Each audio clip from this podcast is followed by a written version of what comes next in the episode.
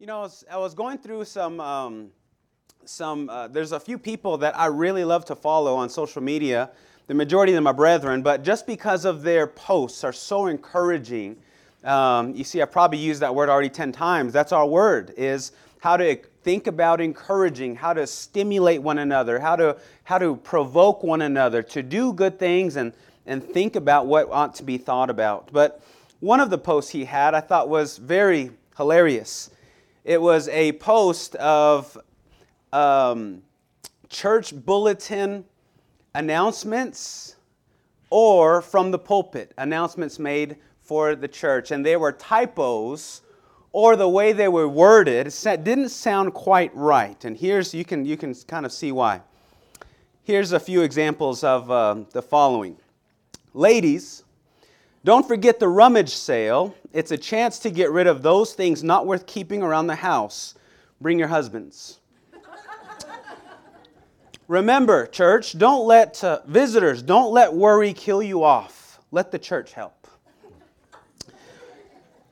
Miss Charlene Mason saying, I will not pass this way again, giving obvious pleasure to the congregation.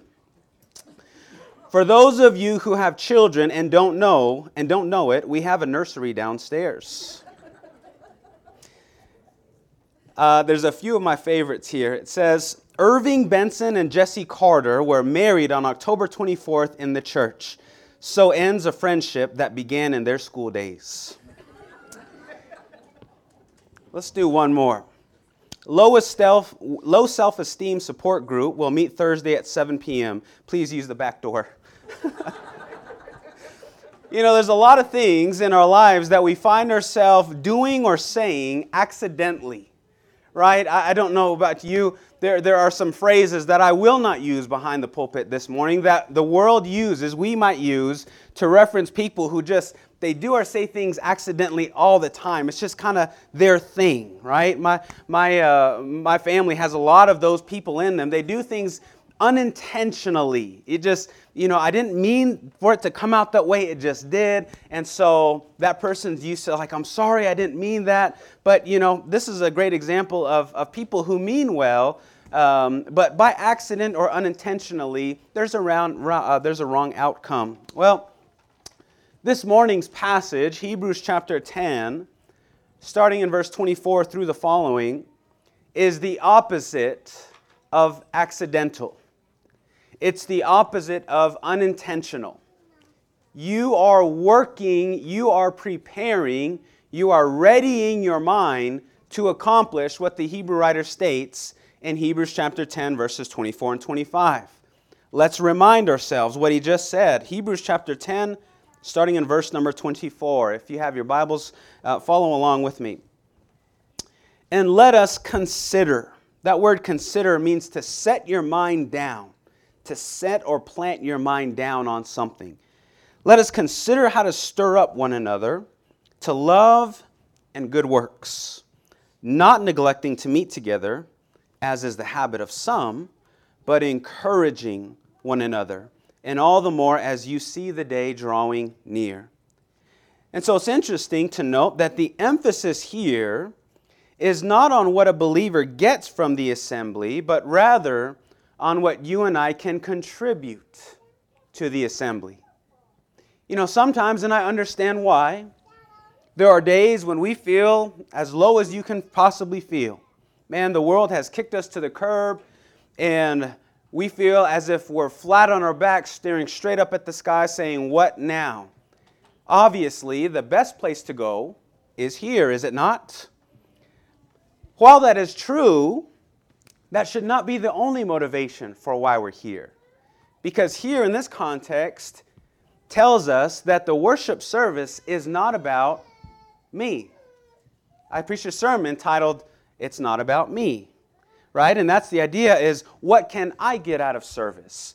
What can, what can I be made into after hearing the sermon preached? How can this do, the, do what's best for me? And it's always more internally focused, but the Hebrew writer says, you are to consider, you're to set your mind down thinking about how you're going to stir up or stimulate your brothers and sisters.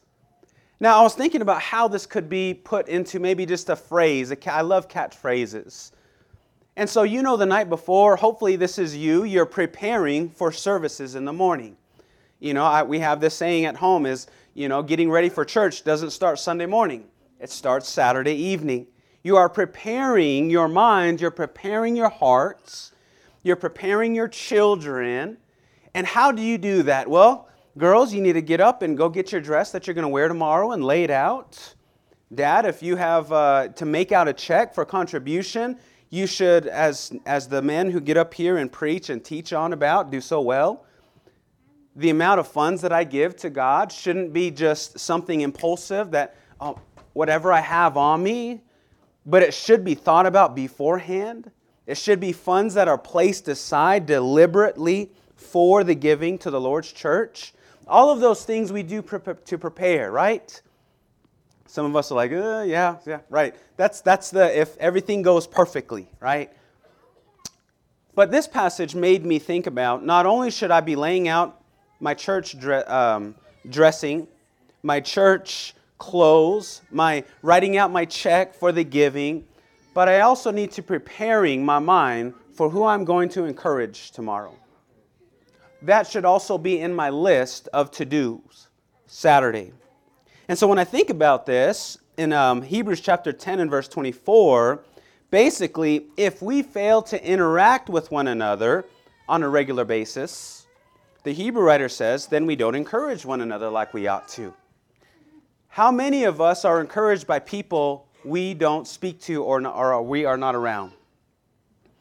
It's impossible, right? I can't be encouraged by somebody I don't see, I don't hear, I don't be able to, to hug and, and be encouraged. So, how in the world am I going to encourage somebody if I'm not simply present? Now, there are some passages in the Bible that give us great pieces of advice when it comes to encouragement. One of which, if you were here for Bible class, we went over. Well, the majority of those passages don't specifically mean when and where that ought to be done.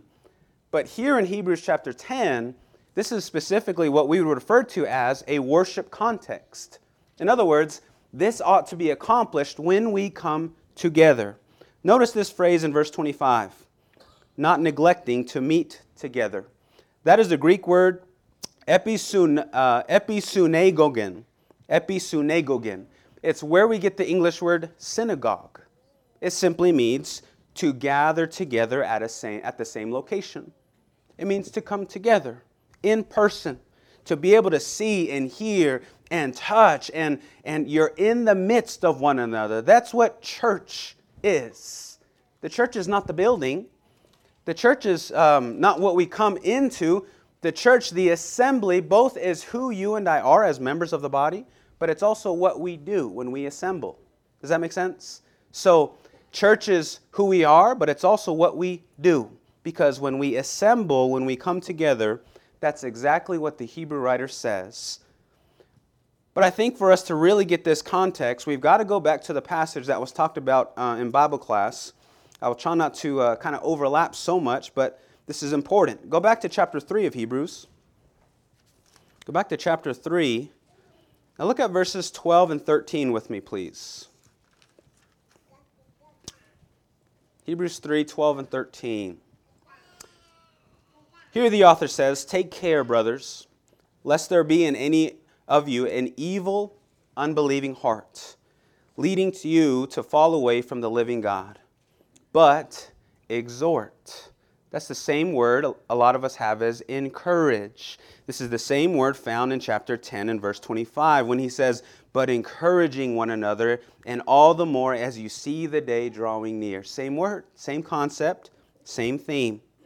He says, but exhort one another every day, as long as it is called today, that none of us may be hardened by the deceitfulness of sin. For we have come to share in Christ, if indeed we hold our original confidence firm to the end. So, what does, does this have to do with stimulating others to love and good deeds and encouraging one another? Well, I think it does two things. Number one, it helps us to identify something we have in common. and we can encourage each other. Here's an example I'm a Detroit Tigers fan. There's not many of us, really, I think, even alive. There's very few of us out there in the world. And rightfully so. We're, we've not been very well for a long time. But that's my team. And the other, there'll be times when I'm out and about and we're just kind of doing our own thing, maybe um, running errands or going to the store. And every once in a great while, I'll come across a Detroit Tigers fan. And this is what happens. We're walking along, and I'm wearing a shirt, and he's wearing a hat, and we go,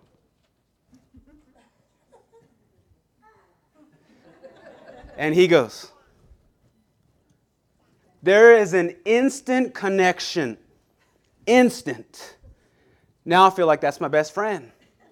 There is a connection because we've identified something in common that not everybody has. Matter of fact, the majority of people do not have that in common with us. And I tell you, the conversation from there is smooth sailing. Everything, it seems like all of a sudden we have the same view in all of the world. But you think about why you're here today. And you think about as you are taking the Lord's Supper, and you're taking the lid off, and you're taking one of the pieces of the unleavened bread, and you're passing it on to the others. Look at each other. Because in looking at each other, you are identifying another person who also shares this in common with you. You are identifying somebody that has placed their complete trust in the same Lord that you have. How beautiful is that? You know, in Matthew chapter 7, it talks about the, the narrow way and the wide road. And he says, the narrow road, that there are very few that take that narrow road. Church, I wish the percentage was that all of us in this room, 100%, will see each other in heaven one day. But that's simply not the truth. The reality is there are people here who will choose to disobey and continue to f- fall away to their own lust and to their own lives, and they will forsake the Lord. There are not many that are going to arrive at the kingdom but imagine if we start to view other people as right now we're on the same path going to the same destination. Do you think now we share something a little bit more uh, in common that means something? Like it means a lot for you to call Jesus your Lord? That encourages me. How? Because I'm not alone now. In the world, in my secular job, I'm the only Christian. You know, I hear filthy talk going around. I hear um, ungodly speech. I hear gossip and slander and cursing. I hear actually people condemning the belief in God. And I feel so out of this world, but I come here and I'm around people who have like precious faith, Peter would say. Now, how beautiful is that? And so that's why he says that in chapter 3 of verse 14, for we have come to, what's that word? Share or partake in Christ. It is a beautiful thing when you meet another fellow human being that shares in Christ with you. They share it. You share, think about your family. You share precious memories with your, your tight knit family. Nobody else can, you're going to tell inside jokes that only you and your siblings get. Do you do that today? Does something come up and you just laugh out of nowhere because it takes you back to that memory that only you and them would remember? The intimacy, the closeness, that's what we have here, and that's encouraging because we share in Christ. Go back to chapter 2 and verse number um, 9. I want us to think about this idea of sharing, that all of us are in the same place on the same team. He says in verse number 9, but we see him, for who a little while was made lower than the angels, namely Jesus, crowned with glory and honor because of the suffering death, so that by the grace of God he might taste death for who? Just himself? Just a few? For everyone. And so, if you're looking for a religion that is all inclusive, you've come to the right one because the sacrifice that Christ gave was for everybody. Not everybody will take benefit of it, not everybody will accept that gift. but the gift was expressed on behalf of all humankind. That's what was done. Drop down to verse number 11. For he, Christ, who sanctifies, and those who are all sanctified, have how many sources? One source. Where do you get your teaching, church? From Christ. Where do you get your example, church? Christ. Where, where do you get your, your traditions, uh, church? From Christ. It's all one source. That's, that's the head of the body. The head of the body tells the rest of the body here's what you do, here's what you believe, and here's what you practice. It's simple. Not easy, but it's simple. Drop down to verse 14. The same idea of sharing is here. Since therefore the children, children of who? The children of God. What do they do? They share in flesh and blood. He himself likewise partook of the same things, that through death he might destroy the one who has the power of death, that is the devil. Guess what we also share in if you are a Christian? You share in the winning squad. You are a part of the winning team. You know, just a few weeks ago, I was watching sports. Believe that, me watching sports. I'm watching a basketball game on TV, and the announcer said, Here's this player who is really a bench player. He doesn't see many minutes. I forget his name. That's how, that's how much, uh, that's how well known he isn't. I, I didn't even know his name. But before the game started, he's on a different team now, but he was on last year's championship winning squad, the Milwaukee Bucks. He was on that team as a bench player.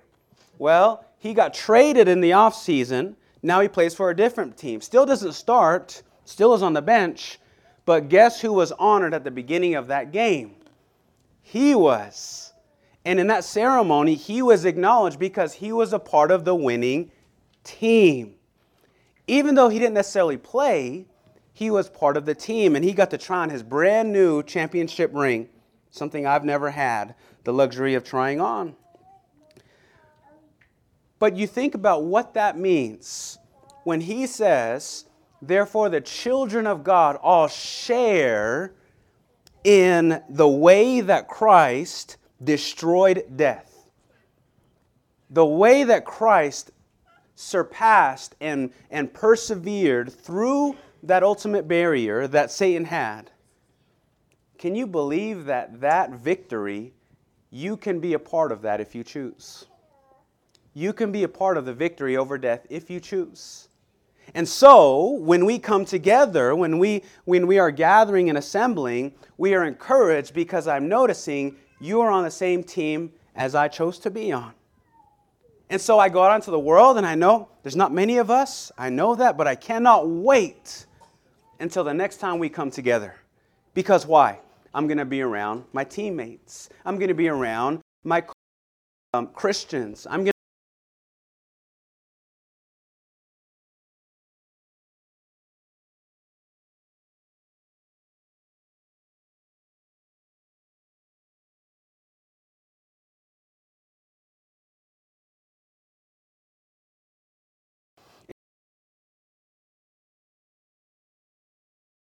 It's similar in the, um, in the military that has been assigned a post. And we had Maverick there, and this was right up his alley with him being in and gone through the military. Uh, so would be the case for Chris. But I said, I think about it like this that when we enter into the Lord's army, we have now been assigned a post. And that post is for us to guard, us to keep watch, now, God doesn't assign us a post because He needs us. He's fine, completely fine without us. But He still chooses to assign it to us. And so then I, as a Christian, have responsibility and I have accountability on behalf of myself and the fellow soldiers of the Lord's army. Now, what happens when I choose to be absent? What, what happens when I choose to fall away and desert Christ? I am thereby also deserting my fellow brothers and Christ, um, eh, fellow brothers and sisters in Christ. I've deserted my post. And so, if I could rename this, it would be How reliable are you in the Lord's army? How reliable are you? to know that you have a hurting brother or sister in your midst, can you be counted on to be present so that your presence in and of itself will encourage them? You know, I'm encouraged now because we have quite a bit of people in this in, in this two two room um, um, building. But if you're not here, as Josh pointed out in Bible class, if I'm here, I'm encouraging and making the environment better, and I'm contributing my thoughts and my ideas and my voice to sing and my amens to the prayers, if that's encouraging, then what's the opposite result if I'm not? Just as much as I can be encouraging, I can be discouraging by me not being present when the saints assemble. Whether that's for Sunday morning services, whether that's for uh, potluck, um, and again, I'm not trying to guilt you to stay for potluck. If you can, stay. But this fits. But whenever we come together, if you can be there, where else on earth would you rather be? Where else on earth would you rather be than with other people who have dedicated their lives to the, to the cause of Christ? I don't know of any. I don't know of any. And so, the two, two reasons that the New Testament gives us for the reasons to worship God, for worship is number one, we praise God. But also, number two, is I'm here to encourage others. Notice there was nothing in there about me. Now, I think that's a byproduct. I think that comes organically. Because I'm worshiping the Almighty, I'm worshiping the Prince of Peace. Man, He is so powerful, therefore, I'm secure, I'm safe, I'm okay. You see, that's a byproduct but it comes from praising God. I'm encouraging brothers and sisters. And as a result, as was pointed out, because I'm encouraging, I'm the one that's encouraged. You know?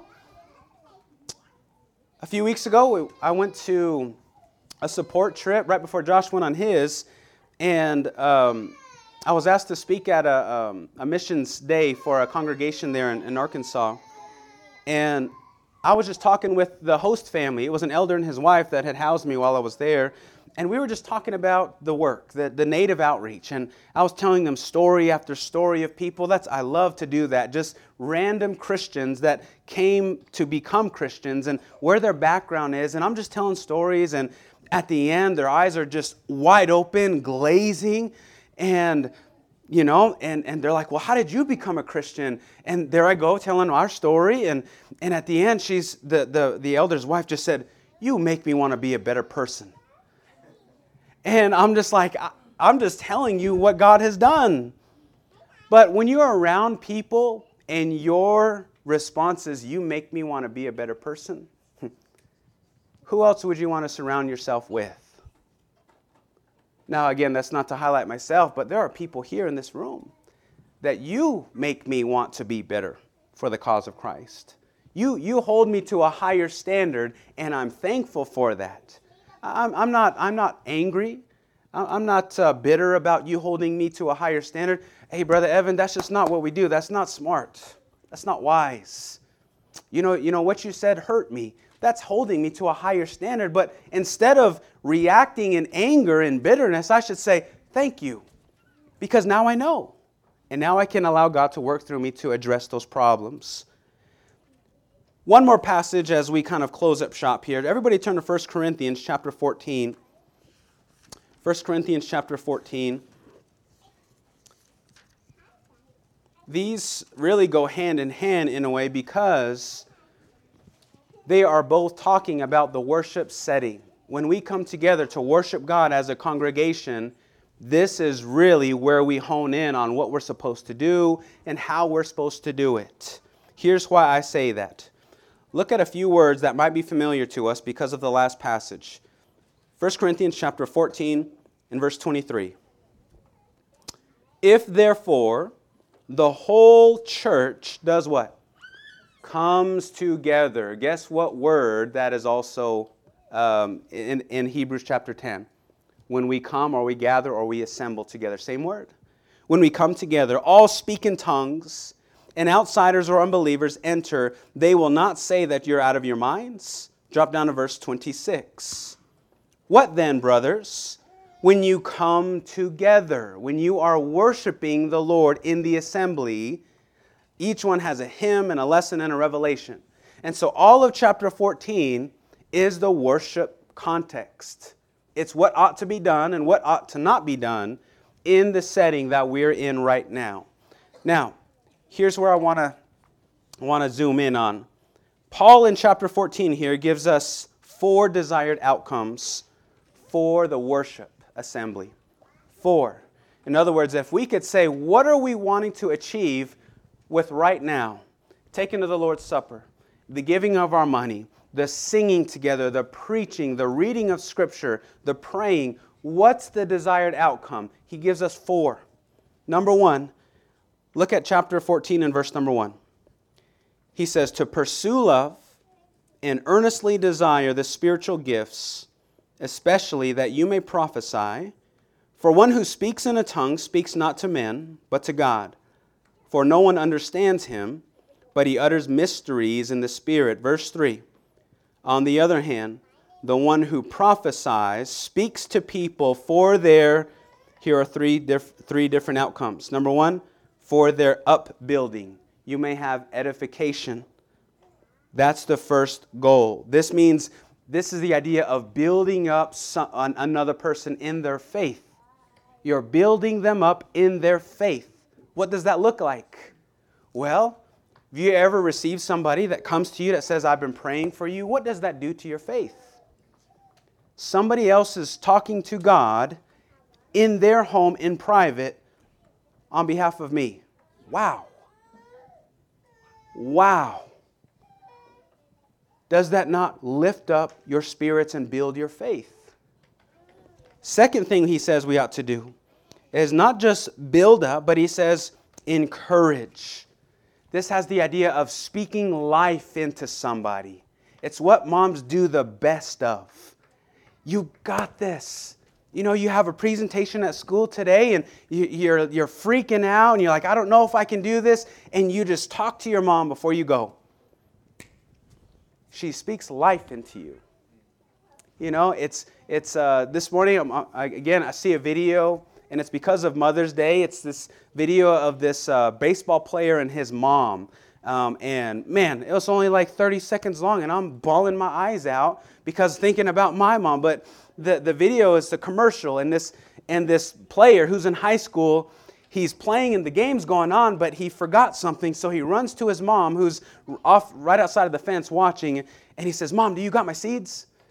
And she says, Yeah, right here. And she says, Remember, quick hands. And he says, Gotcha. And he goes on his way.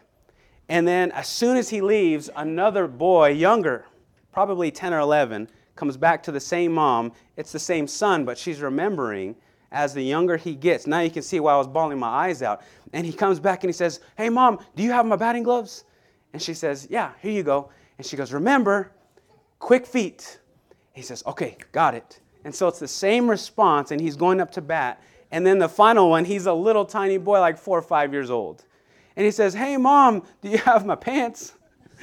and she says, Yes, you're okay. And anyway, she, she's like, Get back out there. But every time he goes back onto the field, she breathes life into him. And as he's going back onto the field, he has the, the facial expression of, okay, I've got this now. That's what encouragement does. It speaks life into people.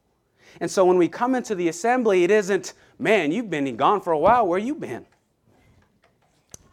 If y'all that were me, I want to go right back out and leave.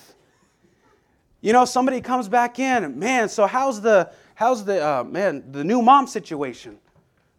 Well, that didn't exactly feel well to me. So, if that's the words that we're giving, then who would want to be here anyway?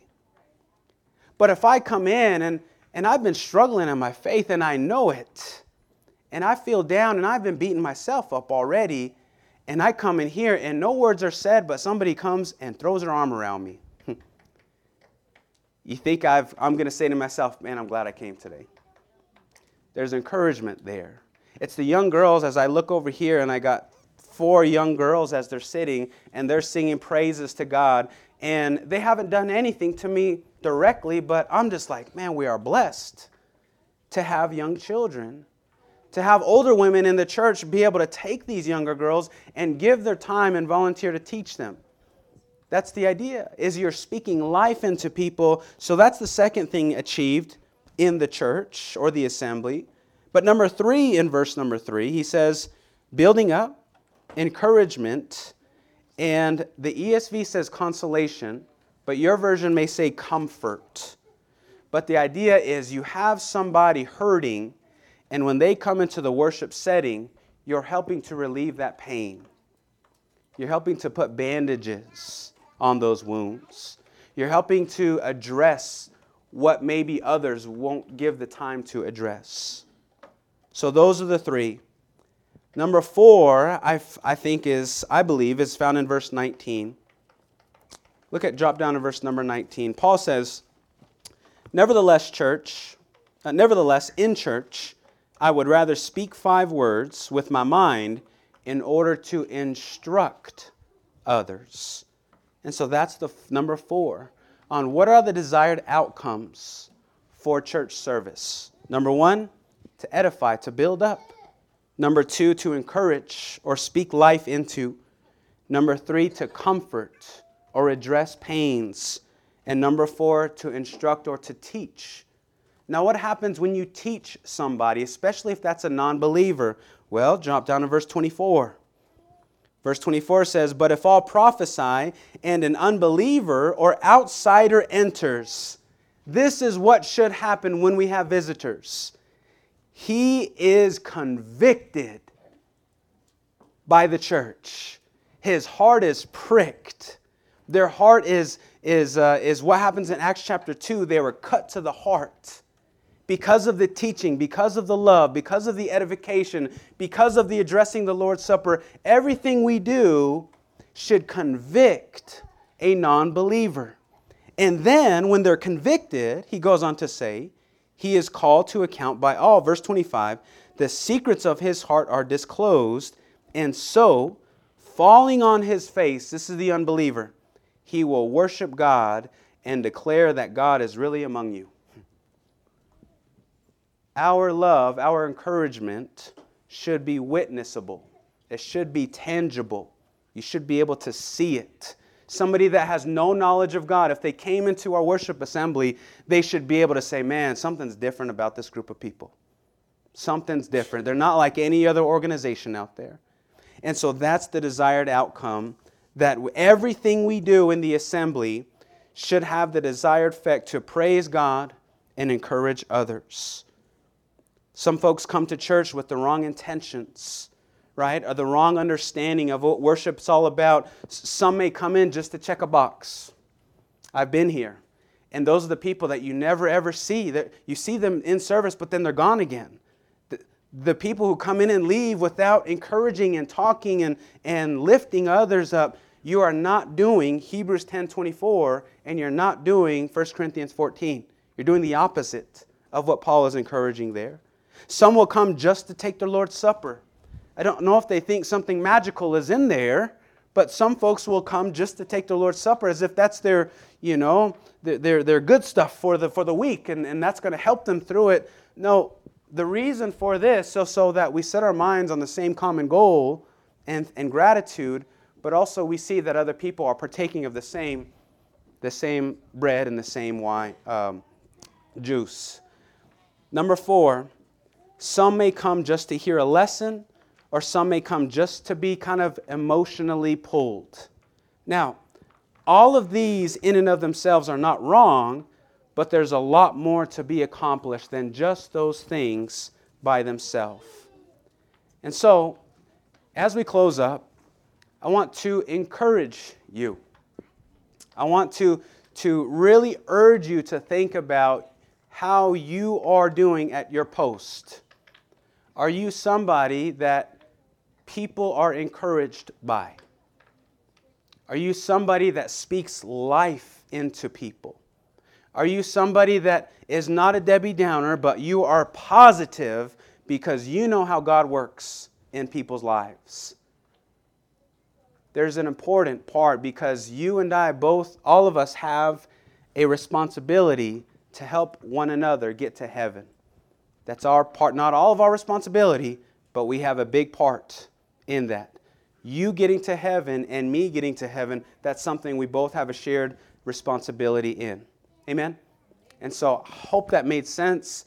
Tried really hard not to overlap so much with Bible class, but hopefully you go back and you look at those two passages Hebrews 10, 1 Corinthians 14. Those go hand in hand. As Dave makes his way up to lead us in our um, invitation song, if there's anybody here that uh, maybe is not a Christian and you've been thinking about this thing for a while, come let us know and we can talk to you about it. If there's anybody who is a Christian but needs encouragement, prayers, hugs, then we would love to do that for you right now as we stand.